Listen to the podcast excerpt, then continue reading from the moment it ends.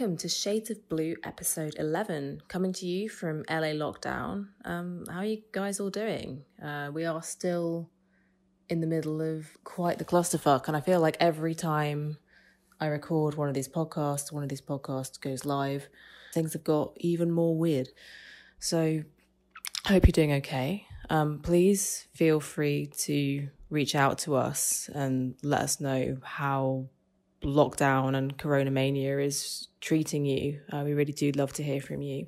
But let's let's let's get into let's get into today's podcast, and we are speaking to the awesome Edward Zo.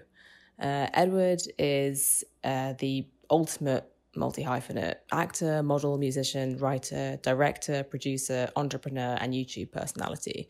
And he does all of these things really fucking well. And this conversation uh, was an absolute pleasure. We really deep dive into passions of Edwards around uh, diversity, inclusiveness, representation, and we learn a lot of really interesting things, especially about the film industry and the impact of coronavirus in the film industry, as well as learning about Edward's own journey and all the things that he is somehow balancing in his very entrepreneurial and busy life. So I hope that you enjoy listening as much as we enjoyed recording. And let's go. Thanks so much for joining us, Edward. Like, really awesome to be able to chat with you. Um, and yeah, I've just been like stalking your YouTube and like love your content. So, con- thank you, thank you, congratulations. Thank you so much. what you've been doing over the last few years. Um, so, so tell us about yourself, what you do, and how you kind of got to this this point. Yeah. So my name is Edward. So I'm a multi hyphenate creator, and uh, I basically moved out to LA a few years ago originally to do acting and to do music. That was what I, you know, like the millions of other people that come to LA, they have this dream of being in entertainment. And I've always been um, attracted to that industry, you know, from a very young age. And then I came out here and it was a very sobering experience because, you know, when you when you have this idea of entering into the entertainment industry, you kind of think like, oh, I'll just work really hard and I'll go out on auditions and then like I'll get lucky and something will happen. But then when I got here, it was a very sobering reality that unfortunately, um, you know, there's a lot of uh, behind the scenes politics and things about uh, diversity and just um, representation that I, because I grew up in Northern California and I've always been, I mean, being in California in general, you don't really, it's like a microcosm of society where you're surrounded by a lot of diversity in California. And um, the truth of the matter is in Hollywood, things don't really, even though California is very diverse and very liberal, uh, Hollywood in general, at least at that time, even a few years ago, was not that way. So when I first came out here, um, there was a rude awakening that there literally was just no opportunity for Asian actors. And if there was an opportunity, it was like computer guy number two with no lines, you know? So um, I, w- I had that that wake up call like oh this is actually a, an industry that has very antiquated um, behind the scenes racial politics and i need to diversify what i'm doing. So then while i was going on auditions and i was booking little roles here and there and doing that kind of thing um, i decided that i need to build my social media platform. And so i started out doing prank videos like social experiment videos on youtube.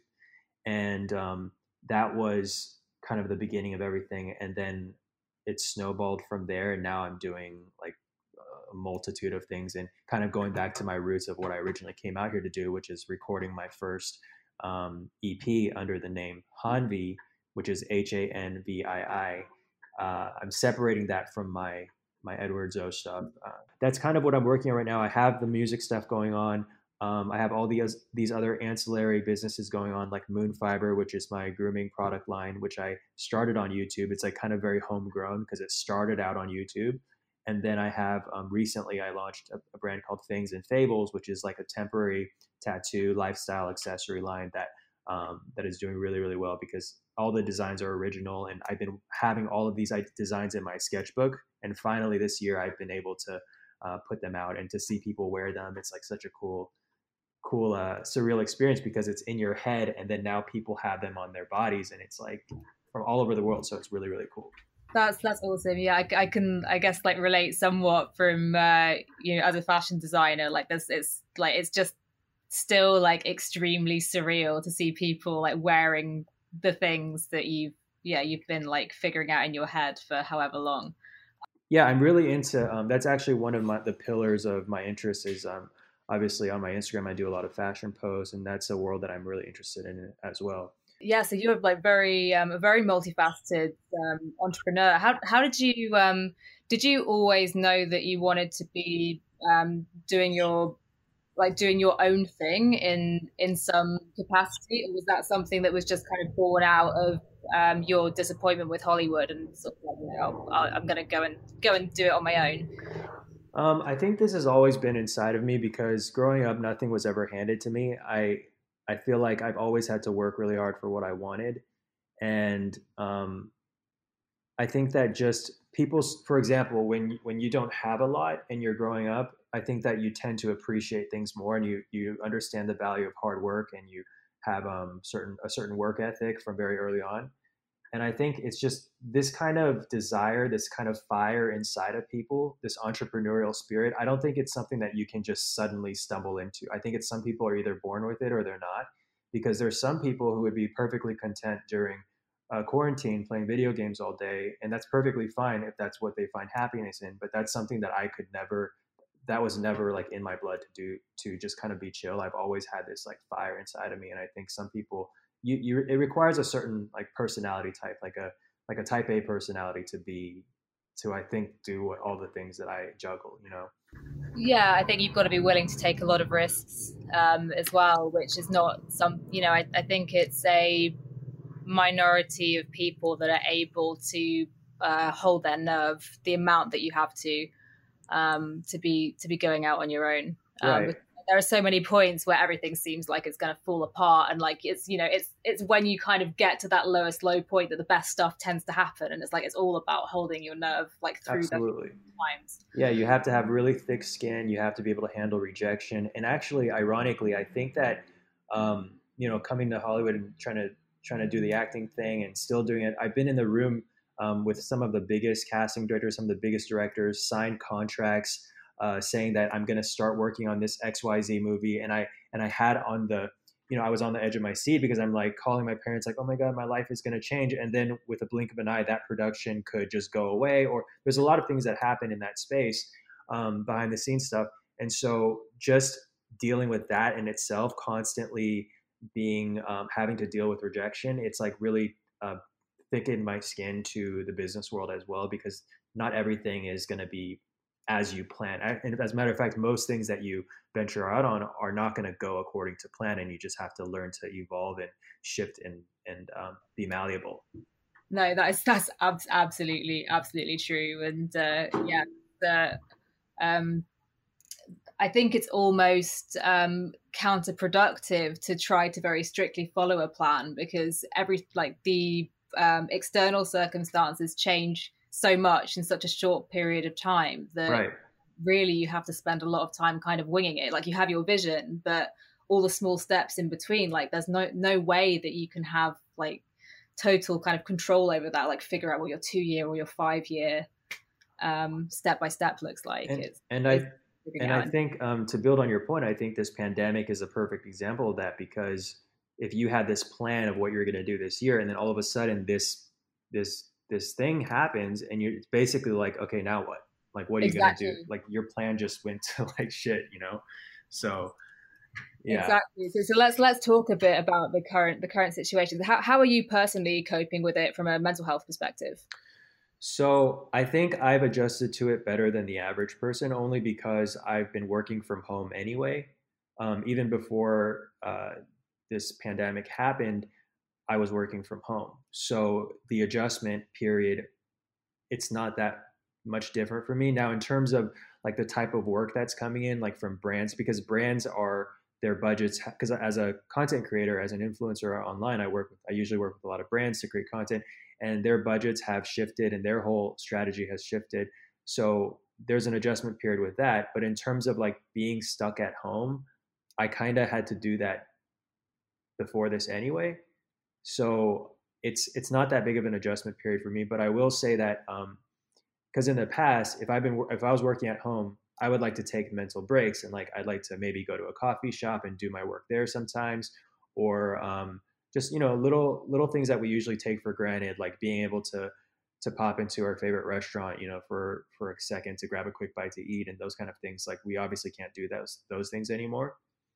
Um, so at least for me, I've just been trying to keep myself really busy with my work and starting new projects. And so um, I've never been. I think I think when I talk to my friends and they they find that they complain that there's boredom. They say they're so bored, they're stuck in the house. But for me, I can I can never be bored because there's always so much stuff going on. Yeah, I can definitely relate to that. I think, um, I mean, uh, to be honest, like I'm very, very similar situation. Like very much used to um, working from home, so that side is kind of okay. But you realize how um, how important it is to have those breaks to be able to like go out, take a walk, grab a coffee, go mm-hmm. like you know, go and have a change of scene. I think as a as a creative as well, you, you know, you're stimulated by your environment. So when your environment's remaining the same same for a long period of time, it does make it difficult to be in that um, creator headspace. I think when you're not getting that external Definitely. stimulation. Um, but in terms of like structure and workflow, it's not it's not that different. Um, it's not. Either. And as a matter of fact, I think from after this, if there's any silver lining in what's happening, I think that people are going to learn more and more that um, that we can improve efficiency uh, in terms of like how we how we complete work tasks or even communicate with each other um, because not everything requires an in-person meeting or just like setting up this whole meeting everything a lot of things can be done um, very fast and very quickly in our current situation and i think there could be a or there will be a silver lining after all of this and that um, businesses will improve their efficiency and just operate. Yeah, no, I mean the the um you know the sort of traditional structure of the corporate world is so antiquated now because everybody could be working much more productively and efficiently like remotely on their own time in a, in a lot of tasks you know right. rather than doing the nine to five nine to six lifestyle you can you know you can work when you're most productive still get the work done probably to a better standard and faster if you're mm-hmm. able to do it on your own terms so um, hopefully it will be a wake up call because that's that's definitely something that's been a really long time coming just just the way that um, everyone yeah. is everyone seems to work now. I think I think we're not going to realize the impact of what's happening until like a few years from now because we're all in the moment right now. So it doesn't really we don't really feel like things are changing. But this is definitely going to change the world. I think forever. Like in terms of it's going to be a huge, huge uh, global impact in how we do things and how we carry out business and just everything.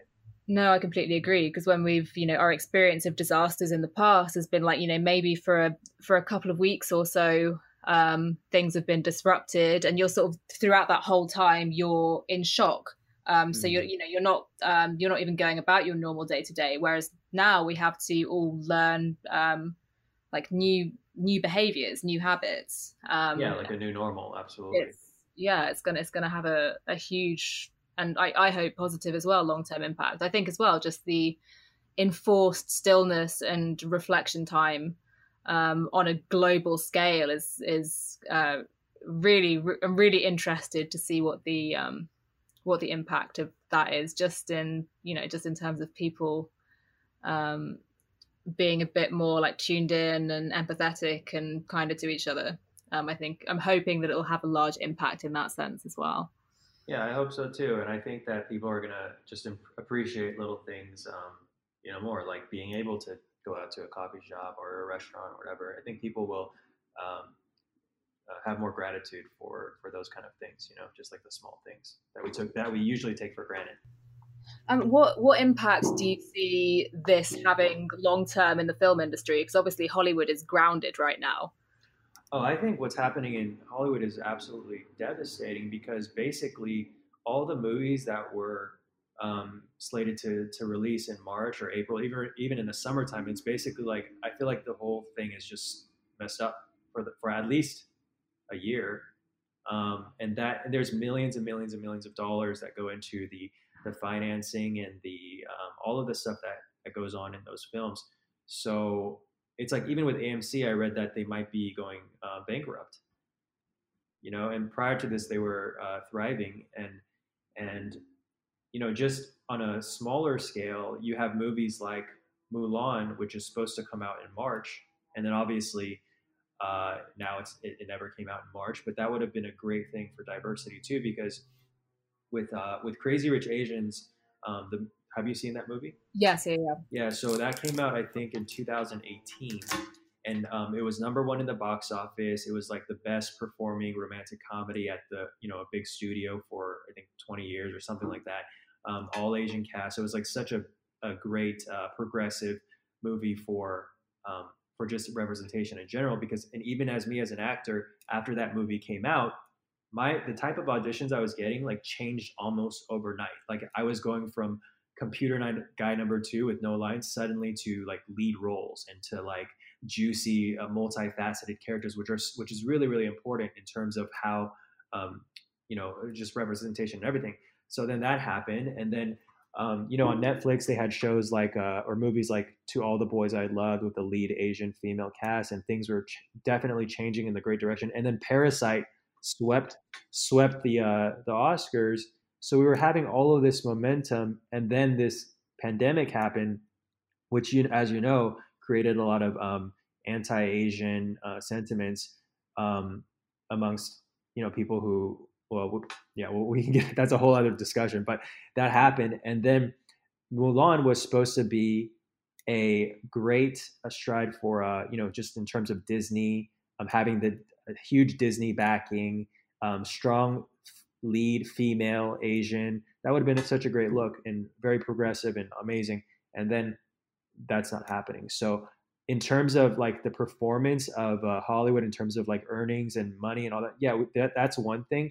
But another thing that is completely derailed now, I think, is the progressive movement for representation, which was happening in such a, a great direction. And then now that's going to be, um, you know, who knows what's going to happen with that movie or the perform. If that movie doesn't do well, that's going to affect Hollywood's interest in producing more diverse films with you know Asian leads and things like that.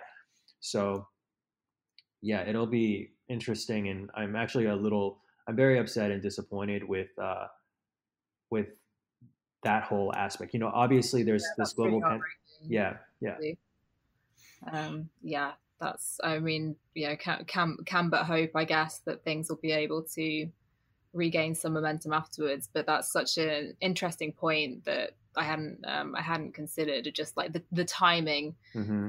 everything to be um, grounded and derailed. That is, is that's really upsetting um, because it's, it's so. Um, I feel like film industry, especially like progress, is so slow and so hard to come by. Mm-hmm. Um, yeah. So and I, and people always argue like, oh, it's just a movie, it's just entertainment. What's the big deal?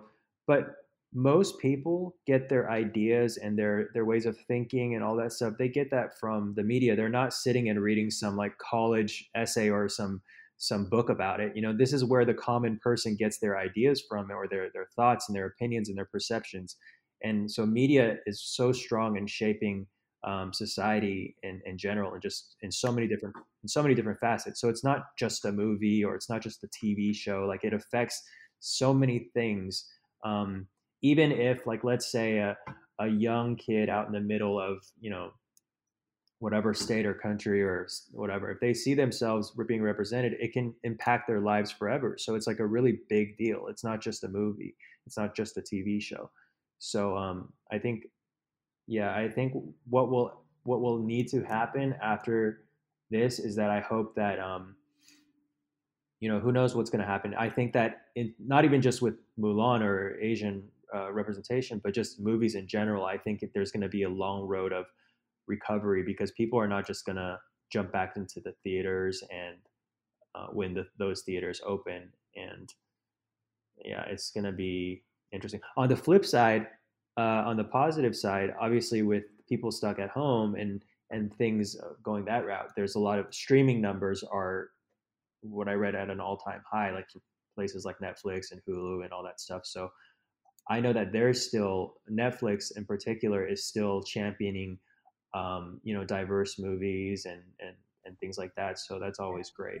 No, that that is that is really really great. Do you think there'll be um, do you think it's leveled the playing field a little bit for the indie film industry, uh, given that it's obviously going to have a much deeper impact on the um, on the larger corporations, and it'll be slower for them to get back back and going? Um, does it does it give a little bit of leeway for maybe those um, those other creators to get spotlighted? You know what? I th- I think so, and that's like a really interesting discussion because well, nothing like for example, nothing can compare if you have a major studio backing your film, right? That that machine is you can't compare that to a uh, an indie film, but I do think it's definitely democratized the the industry and it's allowed indie filmmakers to um, uh, get their products seen without major backing, and you even see that in the, the music industry too. Yeah, like I think definitely seeing it in the music industry right now. Yeah. Um, because you know, obviously like tours have ground to a halt and everything else. The um, so we're um, we're running a um, Instagram live stream festival at the moment. So like a few times a week, we do sets with um, with artists, and uh, a lot of them have been saying that they actually like feel like pretty good about being able to release during this time because the, the bigger the bigger labels and the biggest bigger artists are holding back now on releases until this is kind of quietening down, and it means that they get a little bit more space to um, to be to be heard, which is which is very cool. It's very exciting because as a musician myself, like in the past, if you wanted to get your song heard, it's like okay, I need I need a label, I need a label to like back me. But now people, you know, even on TikTok, there's new there's new viral artists that are being created in the music scene just based off of TikTok. Like every week, there's a every week there's a hot new song, and that hot new song is most likely being made from some kid in his basement or something. You know, it's not, it's not like some major record or label release. So it's really exciting to see um, what's happening in the music space, and it's very.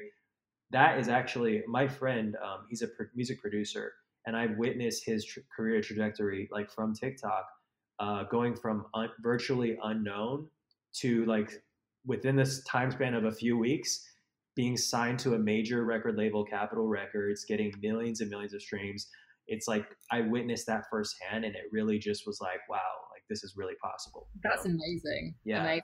Um, yeah. TikTok is a is a real game changer. Um, oh, for sure. It's my favorite social media app right now. Yeah, it's. it's um, I think it's just the most enjoyable. Like as a like as a consumer and a creator, it's just like it's mm-hmm. just fun. Um, compared to other social media yeah, I can spend all day on TikTok and not get bored because the algorithm is that good. Like it really truly shows you what you like.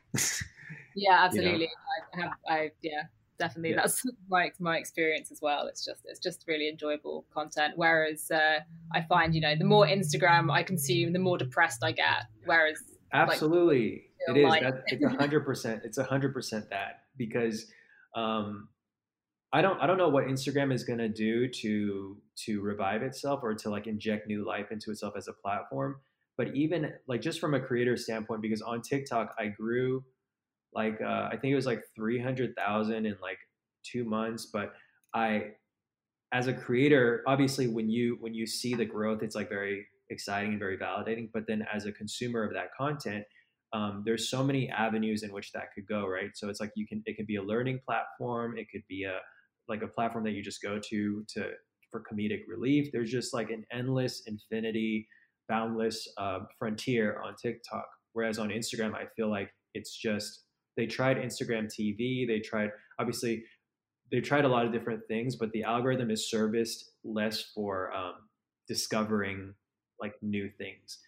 Um, so I'm I'm really excited about TikTok. As a matter of fact, I've been uploading like two or three times a day on that platform because it's just it's it's really fun to make TikToks. It's like it's like a creative outlet, and then also um, uh, there's just you get to play with so many different little elements that you're not able to really do in the confined spaces of of Instagram.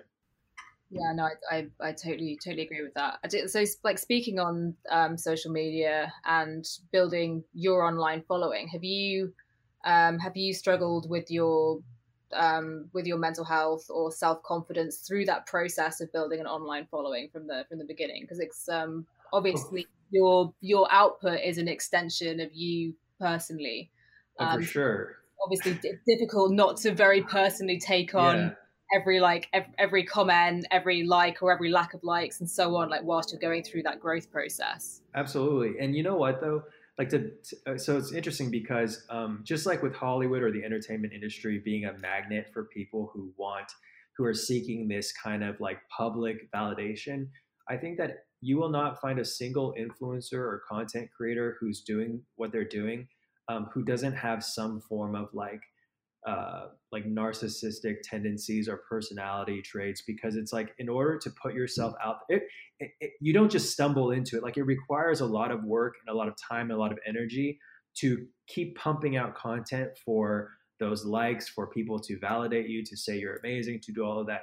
So it's like anybody who's attracted to that uh, form of like churning out content for validation and doing all that stuff there's gonna be some form of like narcissism involved or like um, self what do you call it uh, just in terms of uh, self what am i looking for the word?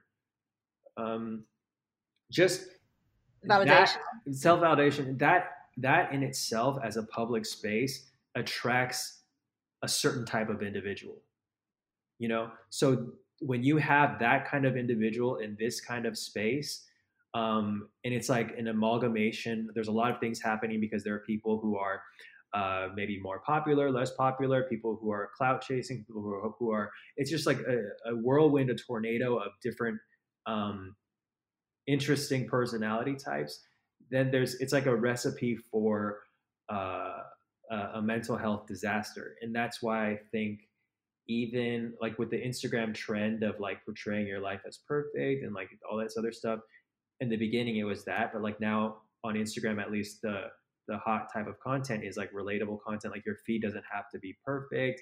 Um, and I just think that going back to the question of um, struggling with mental health, I think it's unavoidable. Like it is, I don't think it's possible that as a content creator, it doesn't have some kind of impact on your mental health when, let's say, you spend all night, all day producing a piece of content, and maybe that piece of content doesn't perform as well. And then maybe like you do, you just kind of half half-ass a certain piece of content that content does really really well and then it's just like that can mess with you a little bit you know yeah for sure and obviously because you're doing everything yourself and it's not it's kind of you know it's not part of a broader team and so on like everything feels like you personal. automatically yeah. take full responsibility for everything even though there's you know algorithm time like every there are so many external variables but i think in that situation you can't help but uh, think like, oh, what did I do? What did I do wrong? Oh, absolutely. And I think it'll be interesting because um, obviously social media is relatively new in the time span of the human existence. But I think uh,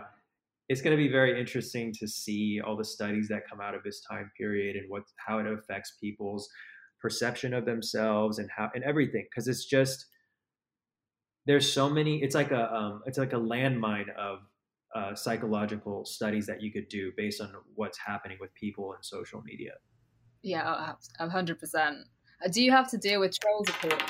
And how how oh, do you? Of course, all the all the time. You know what? At the at the core at the core of it, what I've realized is everybody just wants to feel like they are not invisible. So even with trolls, everybody wants to feel like they have a voice, like they're being acknowledged, like they like you like you're validated. Like even the trolls, they want to be validated. They're saying what they're saying because they're basically saying, "Hey, look at me. I'm here. Pay attention to me. Like I have something to say." You know? So so sometimes people will say just outlandish things because they want you to pay attention to them. They want a reaction and then they'll say like I find a trend which is very interesting. Like even if, if you read a lot of troll comments, like they'll say something very vicious and disgusting, and then the person will respond to them. Now it, it depends. If the person responds in a very um, diplomatic way, usually the troll will back off and say, "Oh, sorry, yeah, you're right. I just wanted to like say or whatever," you know. So at the at the end of it, people just want to be heard, and people just want to be validated. And I think if you approach it with that kind of empathetic perspective, like these are people who are very misguided because there's that's not the way you should get attention by by trolling somebody or like commenting something disgusting or nasty or negative on their post. But these people are people who need our empathy because usually these are not ha- these are not happy people. They're usually very miserable to comment something um, you know really bad like that you know? So it's, it's, very it's very impressive that you're able to um, you're able to be so compassionate um, because it's yeah I I totally totally agree with you. I think it's very hard in the moment um, to see that and to be able to uh, extend that kind of courtesy and understanding. Um, so yeah, is that something that has taken you time to get to grips with, or did you like always feel like that? Um, I think it's definitely taken some time, but I've always been a um, empathetic personality type to begin with. So some people they take things at face value, right? They just say they just see whatever they see, and then they're just like they react immediately to that. They don't internalize it and they don't digest it and they don't ask why something is the way it is. But for me, I've always been that way, and I think that if you're a a public figure or if you're in kind of like a public space and you're subject to a lot of different opinions, it's something, it's a skill that you just have to develop because um, you're gonna people people are at liberty to say whatever the heck they want um, behind a computer screen, and it produces some of the most amazing, beautiful uh, connections, but it can also produce some like just really disgusting, vile. Like people really say some vile things online like sure. for for no reason sometimes you know and sure. i think that if you yeah, don't behind the screen yeah and i think that if you don't have that kind of mentality or that thick skin it can really like destroy you and i think that's why a lot of people in entertainment or social media or whatever they they end up doing drugs they end up uh, doing self a lot of self harm because it is really tough to be this at the subject of all those um, opinions and and thoughts and like judgment and all that. That's not a normal like human thing to experience so i can understand why so many people in entertainment end up either dead or like with serious issues. So um, and especially it's even more impactful because going back to what we talked about earlier the entertainment industry and social media in general already attracts damaged people to begin with. So then you're dealing with damaged people who are becoming even more, who are put through the whirlwind or the tornado of like public judgment. And so it's just, it creates a spectacle of, that's why a lot of um, celebrities, they, they go up in flames and then people love watching that kind of stuff too, because it's like a, a, a spectacle. Of course. I mean, that's really, um, really the reason that um, I set up the Shades of Blue platform because I mean I guess I've seen the, sim- the same the same sort of thing in the fashion industry where like creative industries as a whole tend to attract vulnerable people um, because mm-hmm. most artists are you know they're drawing from something kind of dark to be able yes. to create their art and then they go into this system that just relentlessly exploits that vulnerability um, and it's uh, it's something that's not really spoken about enough. Obviously, you know, in the last couple of years, there's more um, there's more around it, but the systems still aren't really changing. Um, and yeah, I think it's just it's a very important thing to um, highlight and and talk about. And yeah, film is a film is a key film and entertainment absolutely key example of of that. I I think the only way to combat that is if I mean, obviously, there's like a lot of privacy issues with this, but there's got to be a way where this, where social media evolves, where there's accountability for things people say online. Because yeah, people. Right. Yeah, because right now it's uh, it's basically anyone can say anything, and then there's no accountability. You can say the most wild, crazy thing about someone, and then the the internet can turn it into a fact because there's no fact checking. People can say anything, and then it's suddenly true, and it's just like you know, in in in combination with cancel culture and all of that kind of stuff, it's just so toxic that there has to be some form of accountability. Um, we have to evolve some kind of accountability in this industry where people can't just you have to like assign IDs or something. I don't know how how it would happen, but it's like you can't just hide behind a computer screen and say whatever the hell you want because you feel like it.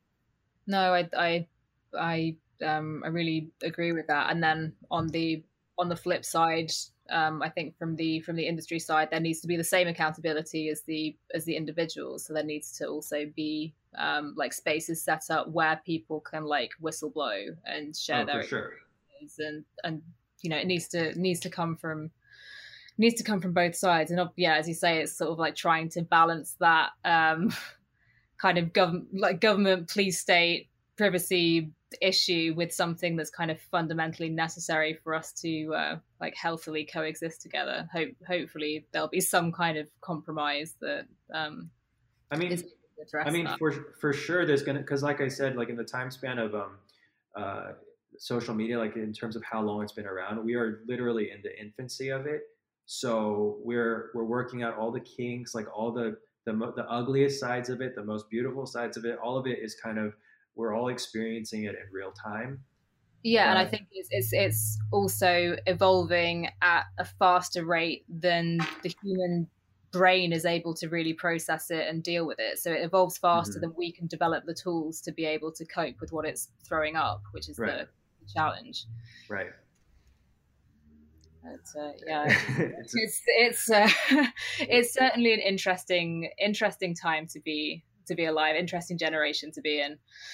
Right, um, but at, at the core of it, I think that before we develop all those technologies, before we do any of that, I think that people just remember that we're all human beings. There's literally a person behind that computer screen that you're either throwing that disgusting comment towards or whatever. And then if we understand that at the end of the day, the core of everything is that people just want to be heard, no matter, or they want to feel like they exist. So it doesn't matter if you have 10 million followers or if you have one follower, they still, we all just want the same thing. We just all want to be loved and we want to be loved, we want to be acknowledged, and we want to be heard.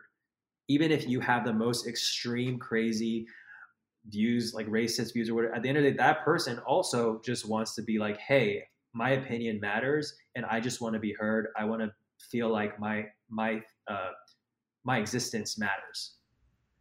No, that that makes yeah. complete sense.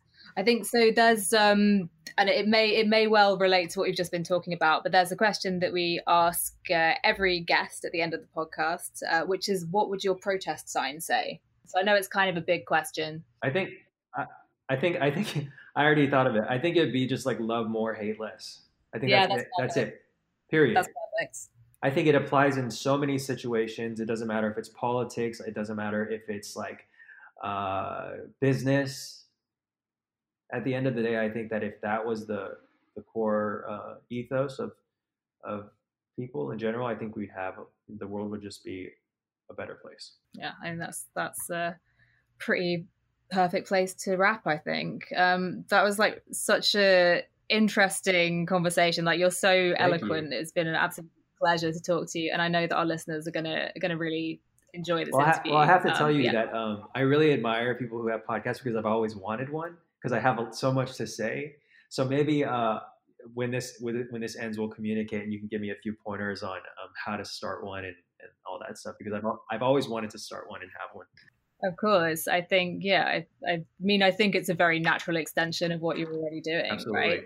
Um, so I guess it's just time time in the day for you with your million other projects that you're doing. I, I think I think this is a cathartic process too because if you're somebody who like honestly some people don't have any thoughts. They're just kind of going out through their day and that's fine. But like with me, I literally am thinking so much all the time that this is like a cathartic time period where where instead of like penting up all these thoughts and just letting your mind race, you can talk about it with someone and it's like um, you know, a very therapeutic cathartic process too to be able to communicate with people and share thoughts and exchange ideas yeah it really is. That's that's definitely um that's definitely the most enjoyable part of it for me i think just to be able to um like explore different things that are otherwise going to be stuck inside my brain. If anybody out there listening wants to find me i'm pretty easy to find. I'm on instagram edward zo on tiktok edward zo on youtube edward zo luckily i have my name on i got my name on all of my social media so that's that's good. Yeah. and we'll we'll link to all of those in the show notes as well. Cool.